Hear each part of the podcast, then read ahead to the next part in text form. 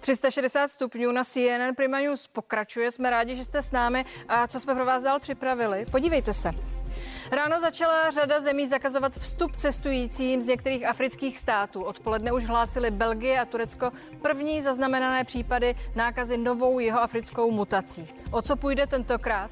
Zeptám se na to imunologa Zdeňka Hela a mým hostem bude také Roman Neruda z Centra pro modelování biologických a společenských procesů. Opatření proti šíření COVID-19 platí pro všechny. To je vzkaz hlavní hygieničky mířený do prezidentské kanceláře. Na to, co všechno ještě může stát v cestě vzniku nové vlády, se zeptám politologa Jana Kubáčka a vyjádří se i praktik ceremonií, bývalý šéf protokolu Jindřich Forejt. Reportérku CNN Prima News Darius Tomatovou vyhostili z Běloruska. Chtěla pátrat po tom, kdo posílá uprchlíky přes Bělorusko k polským hranicím. To se v Minsku nesetkalo s pochopením. Příběh bude vyprávět v dnešních 360 stupních. A se mnou už je tady Lucie Ptáčková. Zdravím tě, Lucie, dobrý večer. večer. Uh, My řešíme covid, samozřejmě covid, to je to, co nás pálí, ale taky nás zajímá, jaké je na tom sestavování vlády. Máš nové informace? Ano, tak k sestavování vlády je potřeba prezident, který je bohužel znovu nečekaně v nemocnici. Covid? A i na to se, ano, covid, jsme ve smyčce a tak i na to se zaměříme ve zprávách. Premiér Andrej Babiš uvedl, že prezidenta Zemana propustí z nemocnice zítra ve 4 hodiny. Dodal, že kdyby nebyl očkovaný, byl by kvůli koronaviru v ohrožení života.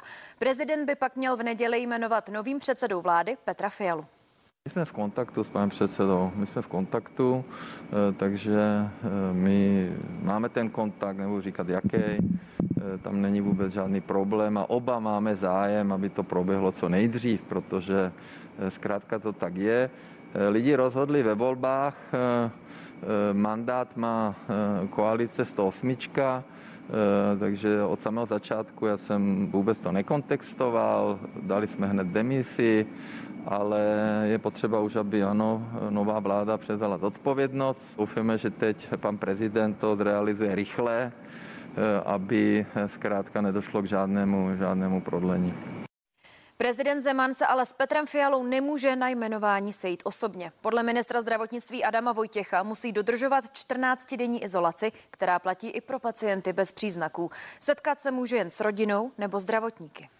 Tak eh, dneska to řešila paní hlavní hygienička, víš, si to je, já do toho nechci eh, jakkoliv zasahovat, ale já pouze mohu zopakovat všeobecné pravidlo, které platí pro každého.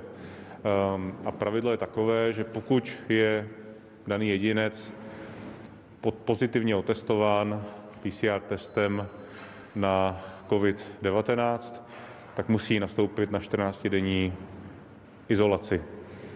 Izolace znamená, že se nesmí potkávat eh, s ostatními eh, lidmi, tak aby eh, je nenakazil. Takže tady to pravidlo zkrátka platí všeobecně pro každého a tuto informaci paní hlavní hygienička sdělila panu eh, kancléři, takže to je stanovisko ministerstva zdravotnictví a ani nemůže být jiné. Zkrátka to, ta metodika platí a my nemůžeme říct, že platí pro někoho, pro někoho ne. Byť chápeme tu situaci, která určitě není jakkoliv příjemná, ale pravidla v tomto musí platit pro všechny stejné. Dnes je poslední den, kdy lidé mohli vyrazit nakupovat na předvánoční trhy. Stánky ale museli v 18 hodin zavřít. Na jihu Čech lidé protestovali hlasitým pískáním.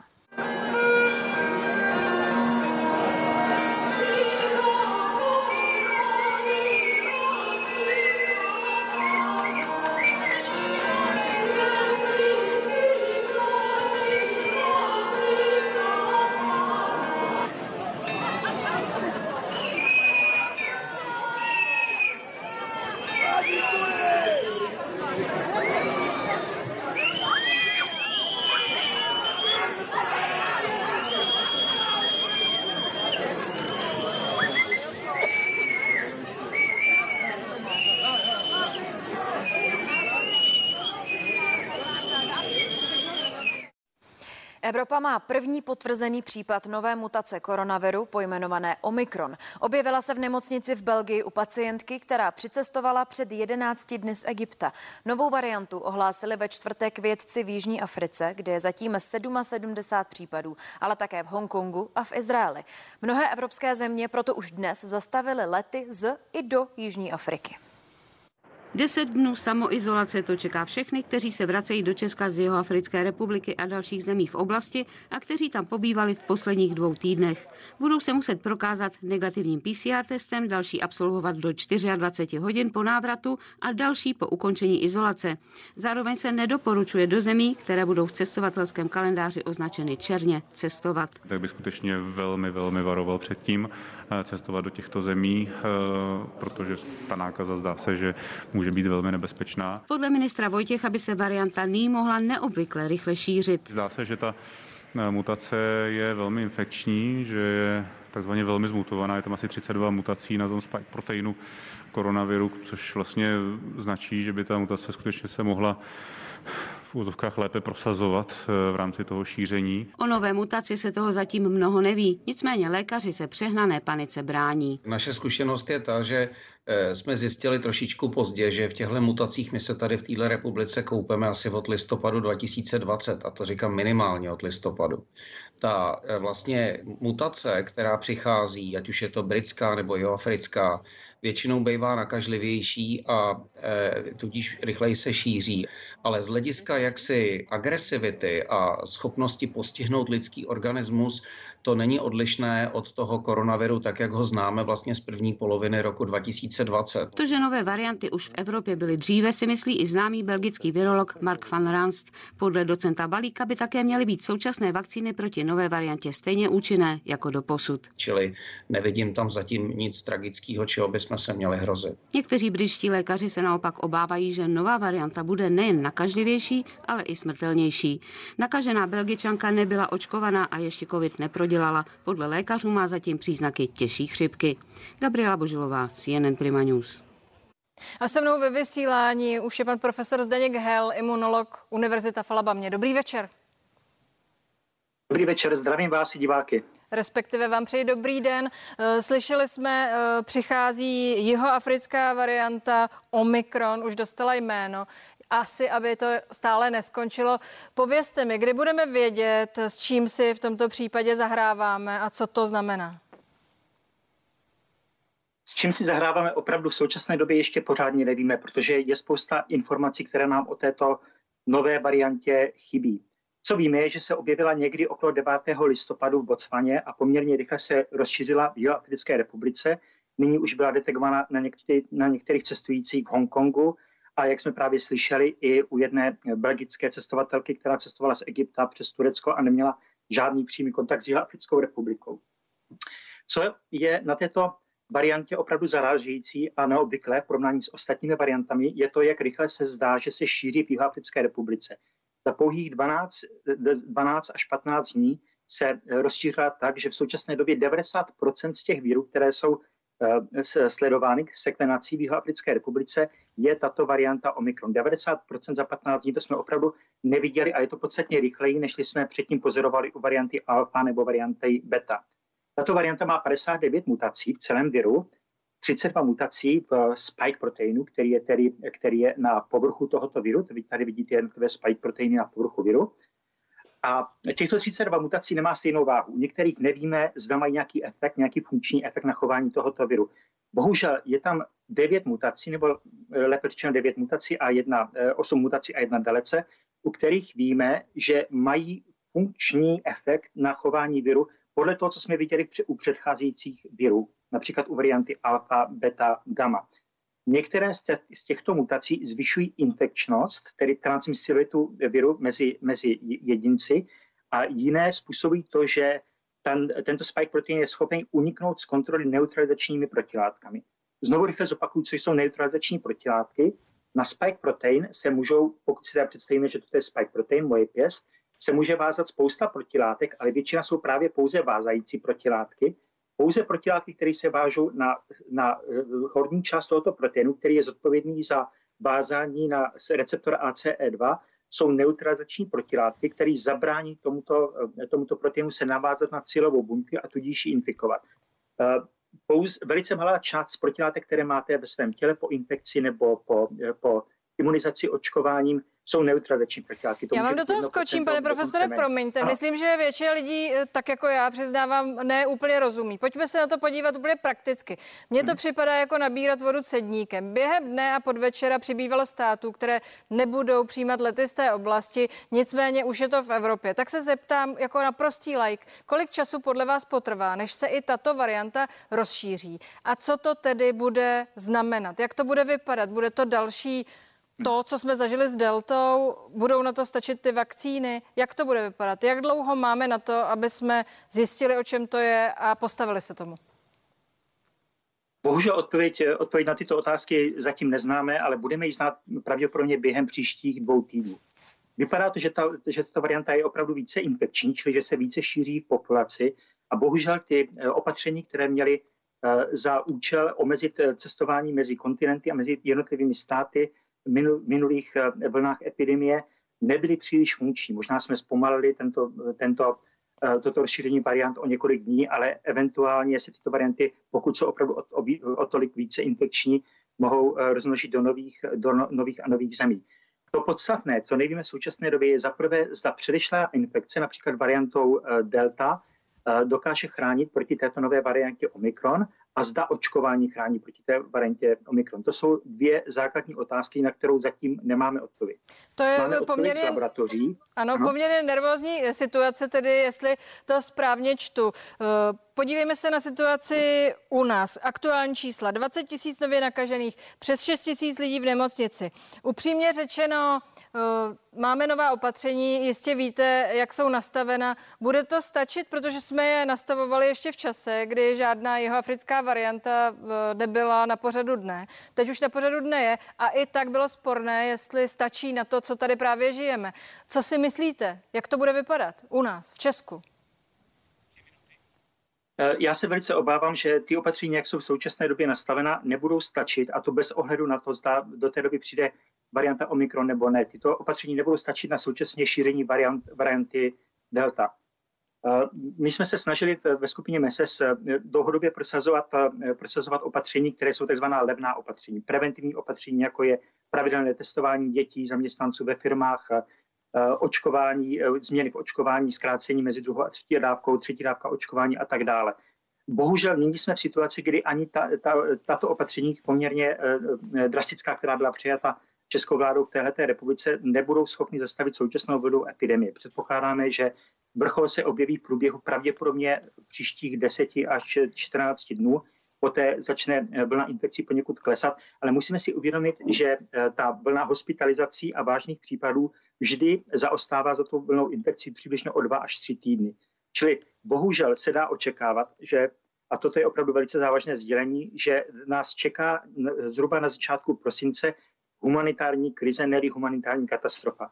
Nemocnice nebudou zvládat příval pacientů, bohužel mnoha lidem se nedostane adekvátní zdravotní péče, a musí, musíme v současné době dělat vše pro to, abychom, abychom tuto vlnu, když už ji nemůžeme zastavit, aspoň co, co největší míře e, omezili. Přesto, pane profesore, jsem viděla s vámi rozhovor a e, titulek optimistický vidím. Světlo na konci tunelu šlo o léky proti covidu. Máme asi minutu, aby jsme to vysvětlili. O co půjde a hlavně kdy to tady, tedy myslím v České republice, bude?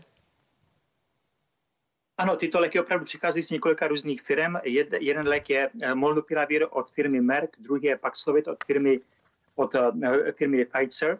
Ten Paxlovid je obzvláště nadějný lék, který při běžných eh, zkouškách vypadá, že je schopný ochránit až 89% pacientů před úmrtím. Co je velice, velice dobrá zpráva, je, že z největší pravděpodobností, znovu nevíme to jistě, experimenty nebyly provedeny, ale z největší pravděpodobností tyto léky budou chránit i proti novým variantám eh, viru, jako například varianta Omikron. Protože oni, oni targetují jiné enzymy v tomto viru, jednak hlavní proteázu viru SARS-CoV-2 a jednak transkripční komplex a tyto se většinou mezi variantami viru eh, ne, nemění. Kdy budou tady k eh, mání? Jak daleko je to světlo? Potom se ptám. Já, já myslím, že, že můžeme se na to dívat tak, že pokud přijmeme všechny správné kroky to světlo na konci tunelu je, je přibližně v březnu, na konci března, na konci dubna příštího roku. Děkuji. A to, a to z mnoha důvodů. Tyto léky by měly být dostupné někdy na začátku ledna, února, února ve Spojených státech, kdy budou dostupné v Evropě, se dá těžko předpokládat, ale ano, opravdu je to velká naděje v našem boji proti epidemii. Děkuji vám, pane profesore, že jste se s námi spojil. Přeji vám hezký večer. Naschledanou. Vám také, naschledanou. No a ve studiu se mnou už je Roman Neruda, Centrum pro modelování biologických a společenských procesů. Dobrý večer, díky, že jste přišel. Dobrý večer. Podle propočtu z vašeho centra jsme momentálně ve vůbec nejhorší situaci za celou epidemii. Proč, v jakém smyslu? Hmm. Tak eh, my vidíme, že ta denní čísla nakažených jsou na historických maximech. Vlastně eh, do posud každý den máme nový rekord. To je jedna z věcí, která je špatná z těch ukazatelů. Vidíme i velmi velký podíl pozitivních testů na, na těch provedených 40%, testech. řekněme. No, kolem 40%. To je strašně moc. V létě jsme měli pod 4%, což je vlastně eh, ta hranice podle Světové zdravotnické organizace, kdy je epidemie pod kontrolou. Uh, jaké to má důvody? Hmm. Stručně jasně. Uh, ta uh, ta eh, varianta delta je nakažlivější, takže trošku nám nuluje eh, ty účinky pro očkovanosti populace a eh, nutno říct, že opatření, které vláda zavádí, jsou nedostatečná a přicházejí pozdě. Eh, po nich se ptám, po nich se ptám druhý den, eh, některá hmm. platí 24 hodin, některá pár hodin. Hmm. Eh, od všech politiků slyším, nevěděli jsme, ne, neměli jsme ta čísla, nečekali jsme tuhle tu vlnu. Vy jste to zjevně čekali, protože vaše analýza z června říkala, že pokud nebude v naší zemi na očkovanost 80%, bude problém. Hmm. Dohlédli jste až sem? Nebo sem jste nedohlédli ani při největší skepsi? Tak eh, ta, ty modely jsou samozřejmě stavěné vždycky na ten konkrétní průběh. Eh, já myslím, že situace ve společnosti byla taková, že eh, ty, ti, co modelují, tak se další vlny obávali dohlédnout tu velikost. To bylo těžké, no, to víme až prostě, když vidíme, že ta čísla rostou. Ale už z těch počtů naočkovaných obyvatel bylo jasné, že směřujeme k nějakému špatnému konci. Umíte mi říct, s jakým spožděním podle vás nemusíte na počet dní, ale aspoň pro představu, podle vás reagujeme? Protože i pro lajka to vypadá, že reagujeme ad hoc, že se vyděsíme, že je 22 hmm. tisíc nakažených. To jsme nečekali. Včera jsme říkali, že nebude potřeba nouzový stav, teď už do toho skočíme radši hned rovnýma nohama. To znamená, ptám se, kolik máme ten sklus podle hmm. vás? Uh ta, eh, zdá se, že ta opatření vlády reagují na obsazenost nemocnic a vážné případy. Konec konců i ta nastupující vláda tohle deklarovala jako jedno z kritérií. Eh, je to špatné kritérium? Je to špatné kritérium. Máme nejméně eh, měsíc sklus, když se řídíme Co je to správné kritérium? No, prediktivní modely, koukat se na ta čísla. A, a... mají je k dispozici, uh. protože všichni říkají, že i ty nejpesimističtější sem nedohlédli. Hmm. Myslím, že dohlédli i e, ÚZIS třeba e, publikuje modely a vždycky počítá s různými scénáři. Bylo jasné, že k tomu spějeme. To znamená, čísla máme, modely máme, přesto reagujeme pozdě. Mm-hmm, ano. Máte na to nějaké vysvětlení lidské? Mm-hmm. tak asi chybí politická vůle. Tedy je to politická vůle. Mm. Eh, pojďme si říct otevřeně, kolik z té epidemie vlastně vidíme. Rozumíte, já vidím dnešní číslo, eh, člověku možná vyrazí dech. Na druhou stranu jsou to asi jenom ti, kteří se šli testovat, buď že jim je špatně, nebo z nějakého důvodu, že ten test k něčemu potřebovali. Netestuje se celá populace. Hmm, netestuje. Ten, ten poměr pozitivních testů nám naznačuje, že vidíme třeba třetinu, řekněme. Těžko to znamená, to řekl byste, že je teď hmm. v naší zemi, chodí po svě- 90 tisíc nakažených? Hmm. A je to číslo spíš uh, optimistické, pesimistické, realistické? Je to číslo velmi nejisté, protože nic jiného než ten poměr nemáme, ale určitě to bude násobek. Na druhou stranu, my jsme v testování sedmí v Evropě mm, mm. a vlastně neumím tedy říct, eh, vzhledem k tomu, že v těch špatných číslech se pohybujeme na prvním, druhém, třetím místě, jestli to testování, jestli mm. jsme v něm dobří, mm. jestli to děláme dobře, efektivně a dost. To testování děláme, co můžeme v současné době, ale už narážíme na strop těch kapacit. Toho testování. Takže proto my třeba neočekáváme najednou výrazně větší čísla těch přírůzků, 40-50 tisíc, i, kdyby, i když jich je v té populaci, tak my to nezachytíme, protože ta kapacita testů je taková, že na to narážíme. Na druhou stranu premiér říkal, že uh, jsou schopni udělat až 200 hmm. tisíc hmm. PCR hmm. testů vlastně za jeden den. Pro zajímavost Rakušané dvakrát tolik, čemuž hmm. úplně nerozumím, je to hmm. věc peněz nebo je to asi, věc asi, laboratoří, asi, kapacity? Hmm. Asi je to obojí, měli jsme se na to lépe připravit a některé z těch testů eh, jsme taky vzdali. Ve firmách se začalo testovat velmi pozdě, ve školách se to přerušilo, to testování. To jsou tam místa, kde pravidelné testování je eh, skvělá, skvělé preventivní opatření. Vy studujete chování lidí. Jaká je míra té motivace to řešit, hmm. postavit hmm. se k tomu? Protože opět slyšíme apely na osobní odpovědnost a pan eh, doktor Špičák dokonce řekl, že vlastně není úplně jasně definováno, co to ta osobní hmm. odpovědnost v té epidemii je, což hmm. je sice hmm. úsměvné, ale asi tedy je to tak už teď v tom zmatku. Eh, eh, taky si myslím, že na té osobní eh, odpovědnosti hodně záleží a můžeme to rozdělit na, na dvě období. V období relativního klidu, řekněme v létě, se tady mělo mnohem lépe motivovat pro vakcinaci to větší proočkování obyvatelstva, zvláště těch rizikových skupin, případně teď ty třetí dávky, ty takzvané boostry, které zase nám vrátí imunitu eh, těch eh, eh, lidí, kteří jsou. Dobrá, teď s tím může pomoct tedy hmm. případ hmm. pana prezidenta. Teď to hmm. lidé vidí hmm. prakticky v přímém no. přenosu, jak se dá přežít covid, i když člověk není úplně hmm. fit díky té třetí dávce. Nicméně pojďme si jít dopředu. Ptám se po té míře. Myslíte si, že ta míra motivace motivace se může změnit, eh, řekněme, eh, k lepšímu v důsledku toho, že vidíme něco, co jsme tu ještě neviděli? Ta čísla absolutní? A těžko říct, protože se zdá, že i jako psych, psychologicky většina lidí je vyčerpaná a snaží se to spíš zatlačit někam a najednou eh, třeba ty údaje o stovce mrtvých denně už nemají takovou váhu. No, měli jsme se na to lépe připravit v těch dobách toho klidu. Dobrá, teď eh, vy stále modelujete, počítáte, kam až ty vaše predikce tedy v tuto chvíli uh, sahají. Co máte vymodelováno, co ani možná nechcete úplně říct, jak to vypadá? Tak eh, jedna věc je, že se zdá, že za, za těchto čísel v horizontu jednoho, dvou týdnů to pravděpodobně začne už stagnovat, nebudeme vidět ty rekordní přírůstky, doufáme v nějaký... Kolik máte to maximální číslo? To, to opravdu záleží na, na, na těch počtech testů, ale myslíme si, že řekněme opravdu v řádu jednoho, dvou týdnů začneme klesat.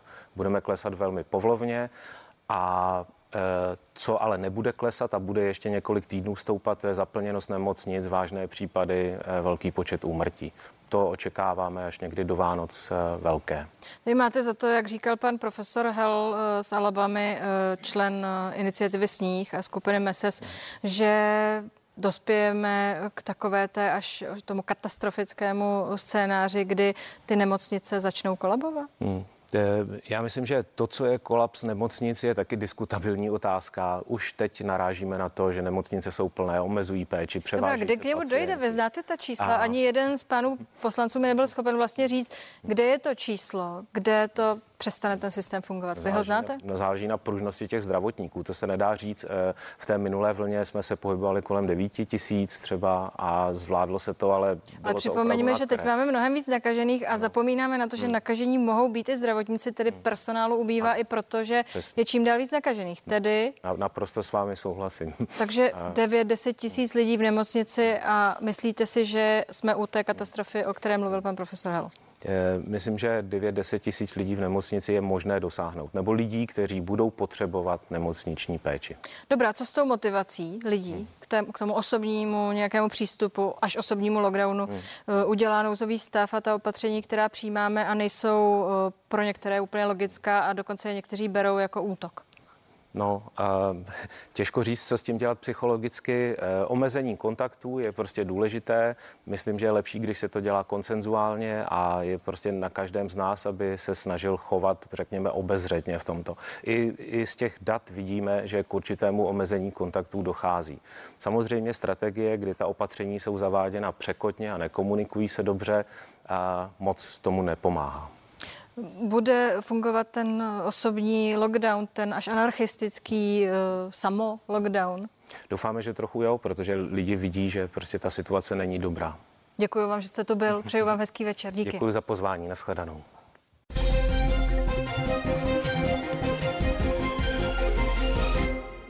Podle Hradu je prezident Zeman natolik v kondici, že se vrací ke svému pracovnímu programu a už v neděli hodlá jmenovat lídra koalice spolu Petra Fialu premiérem.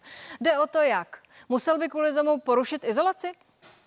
Ještě dnes ráno se zdálo, že slib do rukou prezidenta Zemana složí Petr Fiala až za dva týdny, kdyby hlavě státu měla skončit izolace. Nakonec bude vše jinak.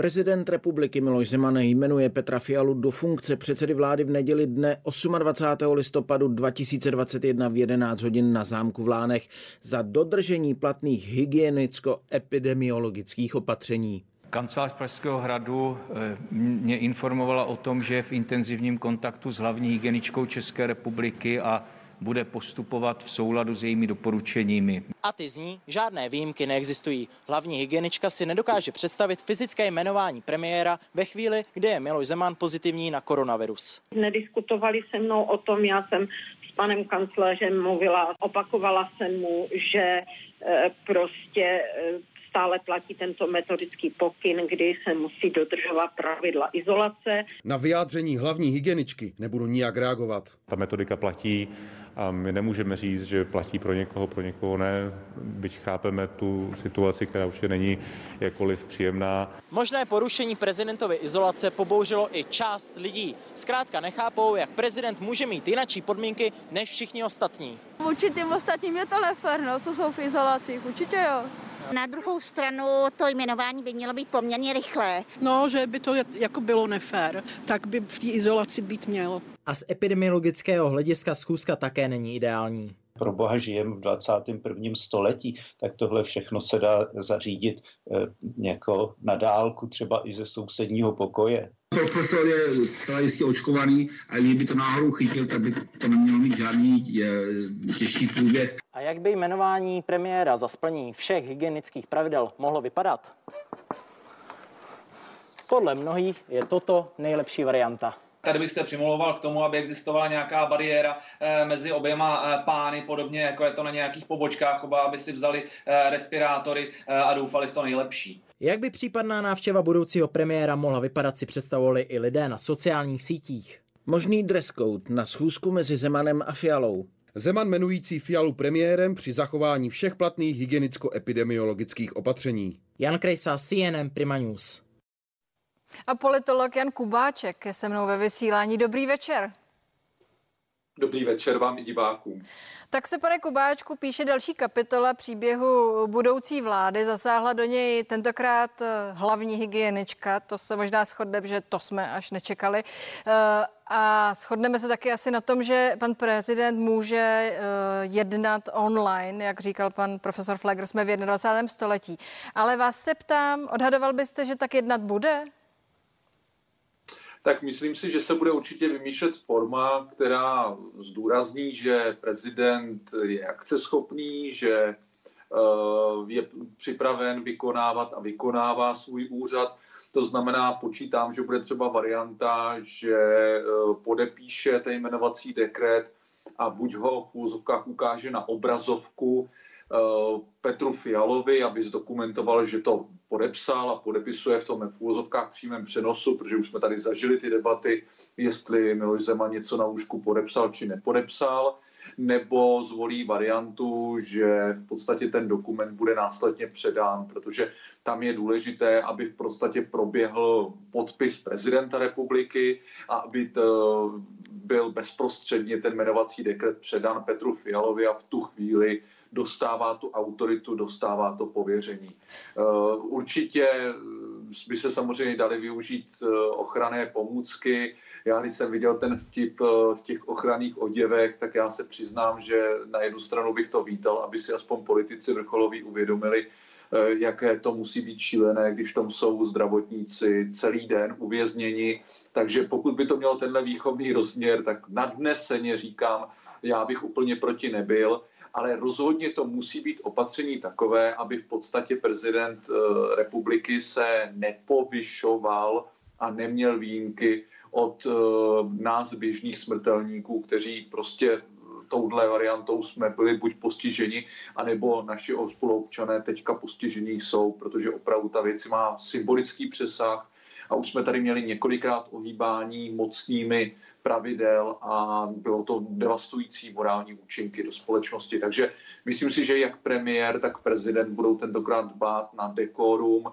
aby sice se ukázalo, že prezident je činorodý a je uh, vykonává své povinnosti, ale zároveň, aby to nemělo opravdu devastující účinky na morálku občanů. Vy jste teď napsal scénář, my jsme samozřejmě oslovili jak Jiřího Ovčáčka, tak Vratislava Mináře, ti uh, nám odmítli uh, cokoliv uh, v tomto vysílání říct, tedy vycházíme z toho, co se domníváme, ale vycházíme taky z charakteru politiky Miloše Zemana. Očekáváte, že tedy se tomuto rytmu, online rytmu podvolí a Eh, tohle bude ochoten udělat. Mimochodem, ten akt přeci má nějakou, řekněme, nějaký symbol, je to nějaká síla.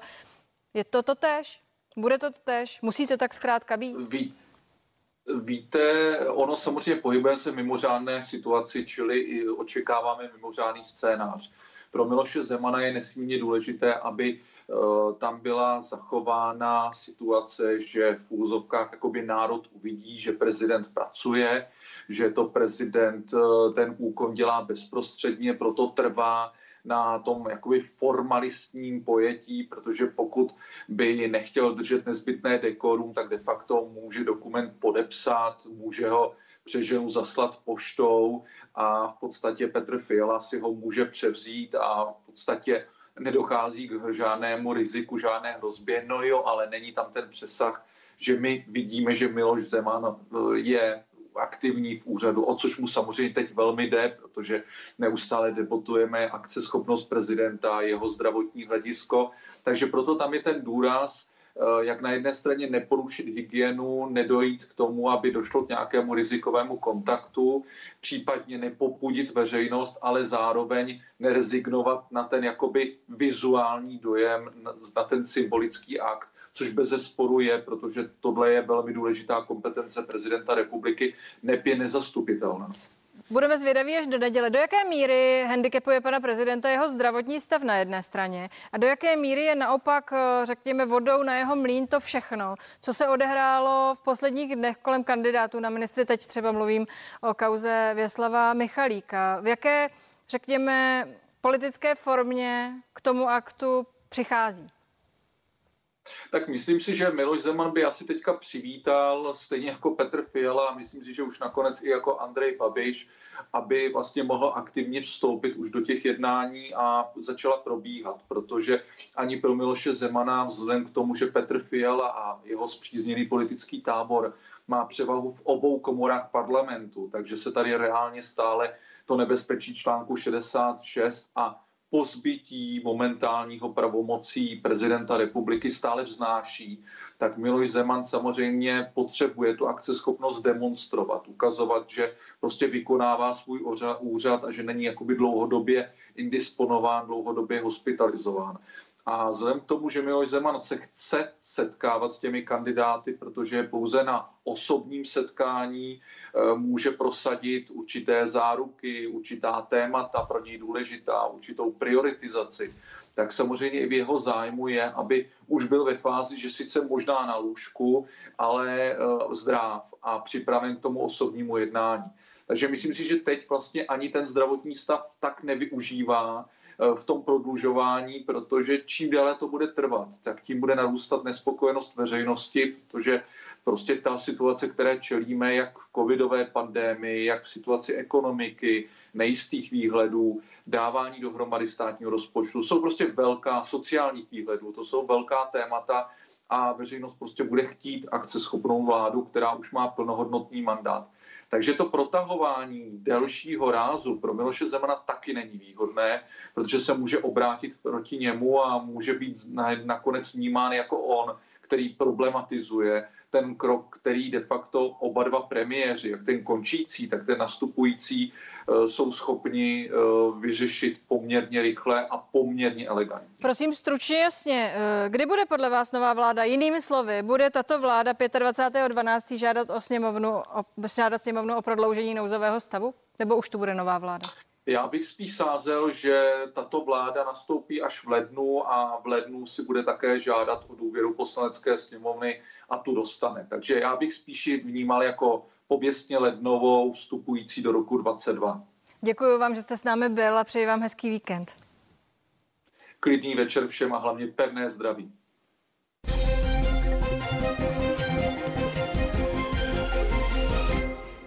Vysílání se mnou už je Jindřich Forejt, bývalý šéf protokolu kanceláře prezidenta republiky. Dobrý večer, pane Forejte.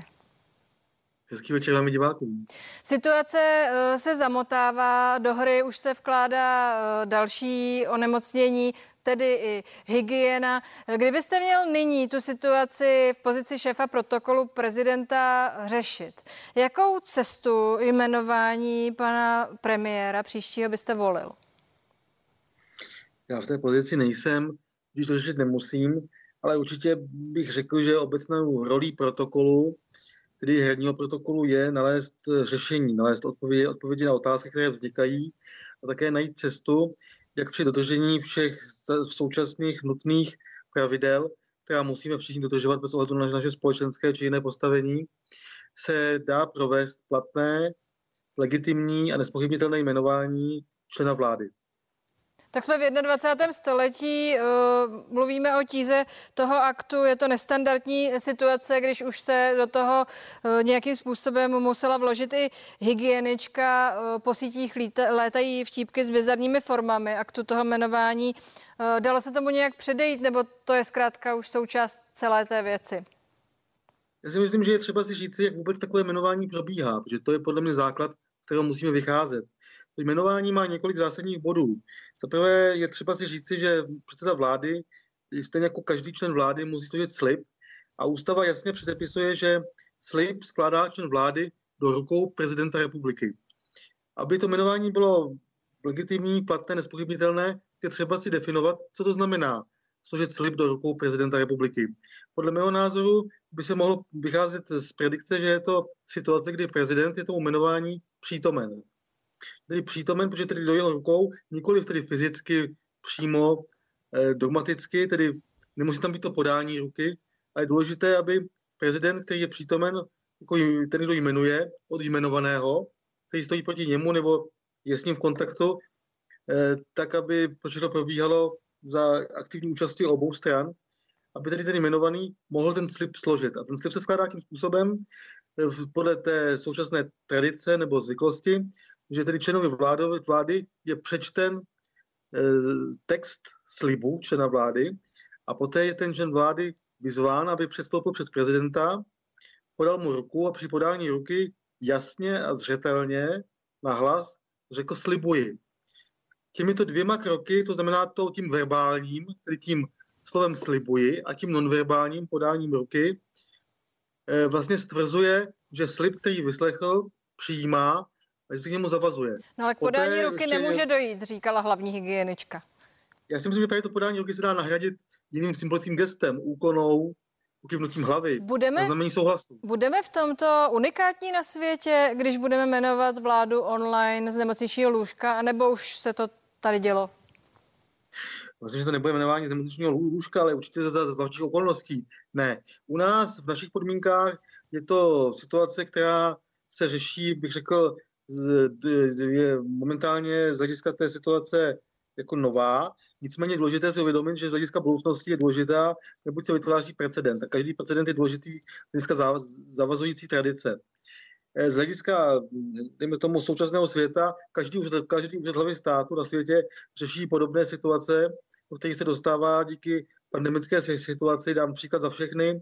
Velká Británie před několika měsíci královna Alžběta II., která je kromě toho postavení hlavy státu také hlavou, světskou hlavou anglikánské církve, jmenovala, uváděla do úřadu nového arcibiskupa z Yorku. A podle 450 let staré tradice toto jmenování provádí osobním potkáním mezi panovníkem a a novým arcibiskupem. A při tomto potkání arcibiskup skládá panovníkovi slib věrnosti. Bohužel tedy v současné situaci nebylo možné to setkání uskutečnit. Bylo to tedy online, to jmenování, ale vyskytl se problém, neboť ten akt složení věrnosti se provádí tím, že arcibiskup políbí královně na znamení slibu ruku. Pochopitelně online přenos, jakýkoliv fyzický kontakt vylučuje, to znamená, že tam nedošlo k tomu políbení ruky a pak se vedly velmi velké, velmi dlouhé diskuze za tím, že arcibiskup nebyl schopen tu ruku políbit, královně ruku políbit, jestli vůbec složil slib věrnosti, tím naplnil tedy dikci, která se považovala za nutnou a tím došlo k jeho platnému jmenování. Hledal se potom, jaká, jaký způsob se potom hledal, aby tedy bylo učiněno zadost tomu, co má být a současně arcibiskup nebyl ve své funkci spochybňován. Tak teď jste mě uklidnil, protože všechno, co se stane eh, tedy v neděli, uh, už bude platné, když slyším, že to jde i v monarchii a na uh, půdě církve. Děkuji vám, že jste s námi byl. Děkuji, děkuji pěkně. Mějte Já děkuji se hezky. za pozvání, děkuji za pozvání a hezký večer i víkend a my budeme pokračovat. Já budu eh, za malou chvíli mluvit s reportérkou CNN Prima News, Dariou Stomatovou. Tu před dvěma dny vyhostili z Běloruska. Je na cestě domů. Dozvíte se proč.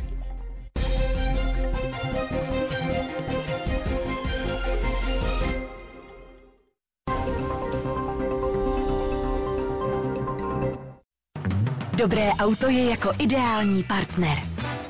Poskytuje vám prostor pro vše, co potřebujete. Vede vás zlehka a volně v každém kroku. A najde místo pro celou rodinu i přátele. A vzhled? To je třešníčka na dortu. Nová Toyota Yaris Cross. Pořiďte si nový Yaris Cross nebo jiný model Toyota během Toyota víkendu 27. a 28. listopadu. Více na toyota.cz. Pro letošní Vánoce vytvořili Lind, švýcarští mistři čokolády, nejkrásnější dárek z té nejjemnější čokolády Lind. Kouzelného Lind medvídka s přívěskem ve tvaru srdce.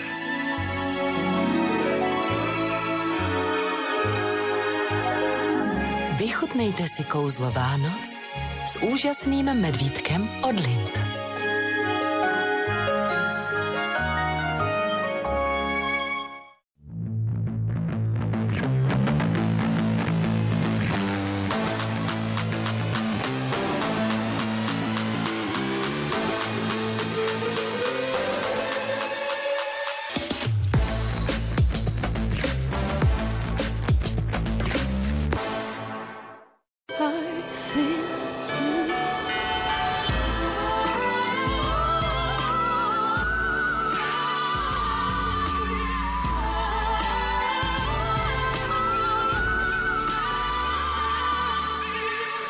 Tato zima bude kouzelná.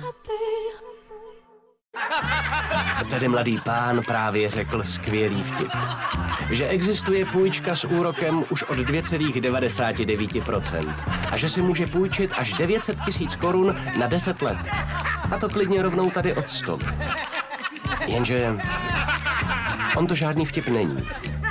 No, není. No, není. Zonky. Lidé lidem. Nenechte si ujít fantastické slevy na Black Friday v Jisku. Sleva 30 až 70% na všechny přikrývky a polštáře. 20 až 60% na všechny jídelní židle. 30 až 65% na všechny ručníky. 20 až 50% na všechny vánoční výrobky. Nebo sleva 30 až 70% na všechny záclony, závěsy a rolety. Nezapomeňte, pokud změníte názor, zboží můžete kdykoliv vrátit. Jisk. Scandinavian Sleeping and Living. Black Friday v Datartu. Kupte tablet Lenovo s dlouhou výdrží, integrovaným stojánkem a JBL reproduktory. Datart. Opravdový elektrospecialista. Au. Wow. Au. Wowkro, Aukro. Prodávejte a nakupujte na aukro.cz. Dejte věcem nový život. Oslavujte s námi Black Friday. Objevte kolekce do minus 60% a extra slevové kódy. Více na zalando.cz. Půjdem spolu do Betléma, dudlaj, dudlaj, dudlaj, dá. Ježíšku, panáčku, já tě budu kolíbat ti, Ježíšku, panáčku, já tě... A ty, Janku, na píšťalku. I hořké chvíle si umíme vychutnat. Zvlášť s extra chmelenou dvanáctkou ze smíchovského výběru. Tak na Vánoce po našem.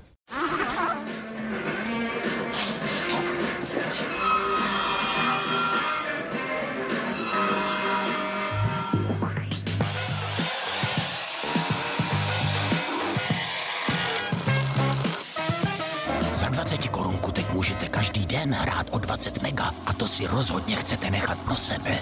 Takže pš. 20 za 20. Nová loterie od korunky. OK, chytré hodinky s výraznou slevou. Kávovary skoro za polovinu. Tento pátek navíc vše bez DPH. OK.cz Už deset let máme klienty, kteří dostanou na zpátek, i když zaplatí kartou. Airbank, máme vás rádi.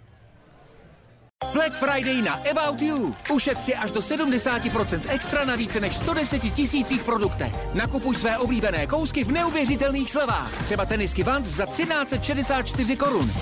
Nyní na aboutyou.cz. Co potřebuji, chci co nejdříve. Objednám online a vyberu expresní vyzvednutí. Už za tři hodiny vyzvednu nákup v prodejně DM. Více na dm.cz. Persil přináší revoluci v praní. V podobě nových tablet Persil Eco Power Bars. Malý ekobar, velká prací síla. Pro svět méně plasty a jednodušší praní. 100% síla Persil, až o 97% méně plastu. Nové Persil Eco Power Bars. Vánoční dárky vyřešíme spolu, protože pro telefony se chodí k nám. Super spolehlivý Samsung Galaxy A32 5G je za skvělou cenu a druhý telefon k němu jen za korunu. T-Mobile. Halls.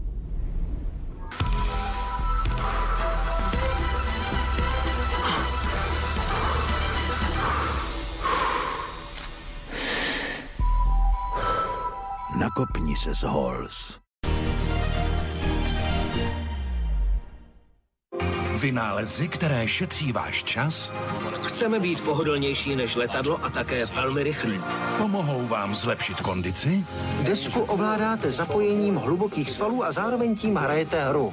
nebo vás prostě jen pobaví. Myslím, že je čas udělat radost psům. Vítejte u světa vynálezů. Každou sobotu a neděli dopoledne na CNN Prima News. Jaký je život v záři reflektorů? Co dělají herci, zpěváci a další známé tváře nebo slavné osobnosti?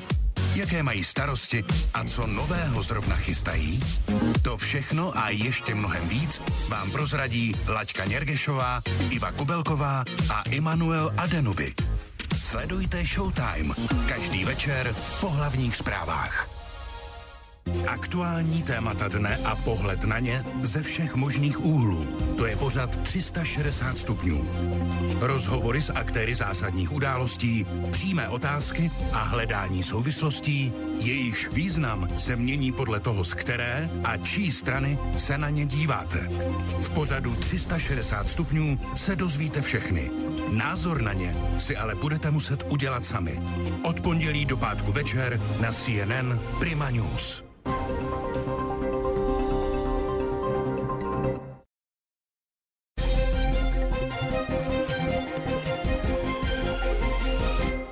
Stále sledujete 360 stupňů na CNN Prima News. Jsme rádi, že jste s námi. Kolegyně ze zahraniční redakce Daria Stomatová se minulý týden vydala do Kurdistánu, aby společně s tamními uprchlíky absolvovala cestu přes Bělorusko až k hranici s Polskem. Dario, zdravím tě, hezký večer. Dobrý večer do Prahy. Jak jsem řekla, nedávno jsme se loučili, je to asi týden, přáli ti šťastnou cestu, teď si na cestě zpátky. Pověz, jak jsi tu cestu naplánovala, jak jsi si představovala? Tak vlastně tu cestu jsme si plánovali několik týdnů.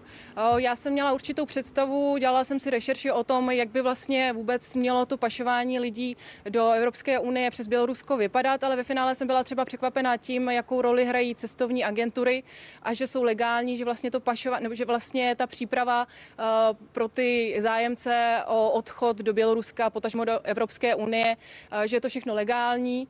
No a vydali jsme se vlastně do Erbílu přes Istanbul. Z Erbílu jsme, tam nás vyzvedl tlumočník, jeli jsme do Sulejmány, protože to je vlastně město, odkud se odchází nejvíc. Je to velmi pokrokové město, velmi prozápadně orientované a tam dokonce 75% lidí chce do Evropy. Pak z Arbílu, ze Sulejmány jsme se vrátili do Arbílu, odletěli jsme přes Istanbul do Minsku, no a tam už ta naše cesta vlastně skončila a teď jsme se vrátili do Istanbulu. Ty si na konci, abych ještě se vrátila zpátky do Kurdistánu. Co ti říkali ti, za nimiž si uh, přijela? Co ti říkali, za kým tě vedli, uh, jak to funguje? No bylo to velmi zajímavé. My jsme tam vlastně jeli v tu dobu, kdy už se vrátil první repatriační let, takže jsme dělali rozhovory eh, s rodinami, které se vrátily z Běloruska a říkali nám spoustu věcí. Například nám vyprávěli o tom, jak to na té hranici funguje, že tam byla zima, že dokonce museli i platit za jídlo a platili třikrát víc, než kdyby se to třeba koupili v Minsku v obchodě. No a ten poslední večer jsme dokonce navštívili rodinu, která nám říkala, že vlastně na hranici zažili násilí, že Bělorusové je nahnali do nákladáku, odvezli je k my jim řekli, ať jdou, oni šli přes hranici do Litvy, tam přespali noc a ráno se probudili, zase je tam vlastně našli pohraničníci z Litvy a Lotyšska, e, zavedli je do auta a odvezli zpátky k hranici a dokonce je tam i mlátili v tom autě. Takže to bylo vlastně velmi emotivní, ty rozhovory a dokonce jedna žena se nám i rozplakala během rozhovoru. Vědí e, ti lidé, co se děje, že jsou v podstatě rukojmí někoho, kdo bojuje s Evropskou unii všemi prostředky, že to tady vnímáme jako válku. Ano, říkali nám, že vlastně se cítí být hračkami eh, v rámci celé té situace, že Lukašenko je využívá k tomu, aby vydíral Evropskou unii. A vlastně já jsem, i když jsme se připravovali na tu cestu, tak jsem si projížděla různé sociální sítě, jsou dokonce různé skupiny, kde vlastně kam chodí ti zájemci o ten odchod do Evropy a pak jsou tam, tam jsou třeba i pašeráci. A dokonce jsem viděla třeba i reklamy různých agentur, které říkali těm lidem, pojďte do Evropy, my vám to zařídíme, Evropa potřebuje levnou pracovní sílu, zaplatíte, až budete třeba v Německu. Takže to bylo vlastně velmi zajímavé z tohoto hlediska. No a tam je právě ten moment, já chápu, že jsou zoufalí, chtějí do Evropy, ale přitom vědí, vědí to, co vědí, jak říkáš, tuší, že to není čistá hra, přesto do toho jdou? Myslím si, že tady jde o to, že spousta lidí chce z toho iráckého Kurdistánu odejít. Hlavně mladí lidé, ti nemají práci. My jsme se bavili, dokonce jsme byli i na demonstraci studentů. Ti nám říkali, že dva ze tří vlastně vysokoškoláků nemají práci, nenajdou si. Bavili jsme se eh, s jedním mladíkem ve Sulejmány, který nám eh, říkal, že vystudoval ropný průmysl, ale vlastně práci nezíská. Místo něj získá práci někdo, kdo vystudoval stejný obor třeba někde na západě. To je srozumitelné, nicméně zrovna tenhle mladík se vzděláním, rozhledem a informacemi jde do toho, že se stane rukojmím Lukašenka. No, oni to prostě zkouší. Mě vlastně, co mě bylo řečeno, tak pokud existuje alespoň 50% šance, že se to povede, tak oni to prostě zkusí. A pokud se to nepovede, tak se vrátí zpátky a zkusí to zase jinou cestou. Tam jsou různé migrační trasy, třeba eh, se chodí přes Turecko nebo přes Středozemní moře a podobně. A vlastně to Bělorusko pro ty lidi byla ta nejjednodušší cesta, že vlastně byla ta možnost, eh, kdy je jednoduché získat turistické výzum, jednoduché odletět do Minsku. V tuto chvíli tedy už ne, protože spousta leteckých společností nepouští na svou palubu právě třeba držitelé iráckých pasů, ale ve finále vlastně celé, celé to schéma pro ně bylo jednoduché. Teď si měla být na polské hranici, nebo tam při nejmenším z uprchlíky mířit, nicméně míříš domů. Co se stalo? No, tak my jsme vlastně odletěli do Minsku, tam nás zadrželi pohraničníci, my jsme šli na pasovou kontrolu, tam jsme řekli, že jsme novináři, že máme zažádáno o akreditaci, no a vlastně jsme potom čekali dvě hodiny na jejich vyjádření a řekli nám, že jsme vyhoštěni. Takhle jednoduché to je eh, pro ty, kteří nikdy vyhoštěni nebyli, já mezi ně patřím. Takhle jednoduché to je. A co se pak stalo v zápětí, kam vás postavili, posadili, kde čekáte na odlet domů? No, tehdy nás vlastně pětice pohraničníků eskortovala do transitní, do zadržovací místnosti. Byli jsme na letišti asi vlastně přinesli i jídlo, byly tam takové kabiny na spaní, přespali jsme a vlastně během toho večera k nám ještě přišla manažerka společnosti Belávě. Ta nám řekla, že eh, v případě, že by oni platili za tu cestu zpátky do Istanbulu, eh, tak nám nemůžou vrátit pasy a potom by to pro nás bylo v Istanbulu komplikované. No a takže jsme se rozhodli pro druhou volbu, což bylo vlastně koupit si ty letenky zpátky do Istanbulu a tak jsme se ocitli tady. Ještě mi řekni, když tě vyhostí, jak se k tobě chovají. Jsou příjemní, nepříjemní, jen abych věděla. Chovali se k nám milé, musím říct. Myslím si, že pro ně vlastně to byla, ta celá situace byla velmi nepříjemná, že oni ani nedokázali nám vysvětlit, proč jsme vyhoštěni. Řekli nám určitý paragraf, ale pod ten paragraf spadá strašná spousta věcí a my vlastně ten důvod budeme zjišťovat až v Praze na běloruském konzulátu. A jenom stručně asi z toho vyhoštění vyplývá, že se tam nemůžeš kdykoliv vrátit nebo můžeš? No v tom pasu dali nám zpátky pas a tam zóna non grata.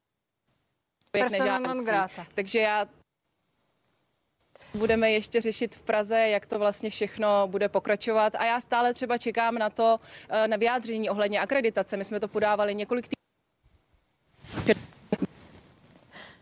Žádnou informaci jsme nedostali, ani vlastně jsem zkoušela volat, volám tam každý den a nikdo nám není schopen nic říct, dovolat se nejde. No nicméně my tě zanedlouho přivítáme v redakci, přeju šťastnou cestu domů, díky, že jsi s námi byla a tedy Dario, ať už si to možná při, nepřeješ, brzy na viděnou. Děkuji, brzy na viděnou. No a to je tento týden z 360 stupňů vše. Díky, že jste byli s námi. Děkujeme za pozornost. Nenechte si ujít eh, zprávy eh, ve 23 hodiny a já se budu těšit ve středu. Michal Půl už v pondělí bude sedět tady na mém místě a těšit se na vás. Mějte se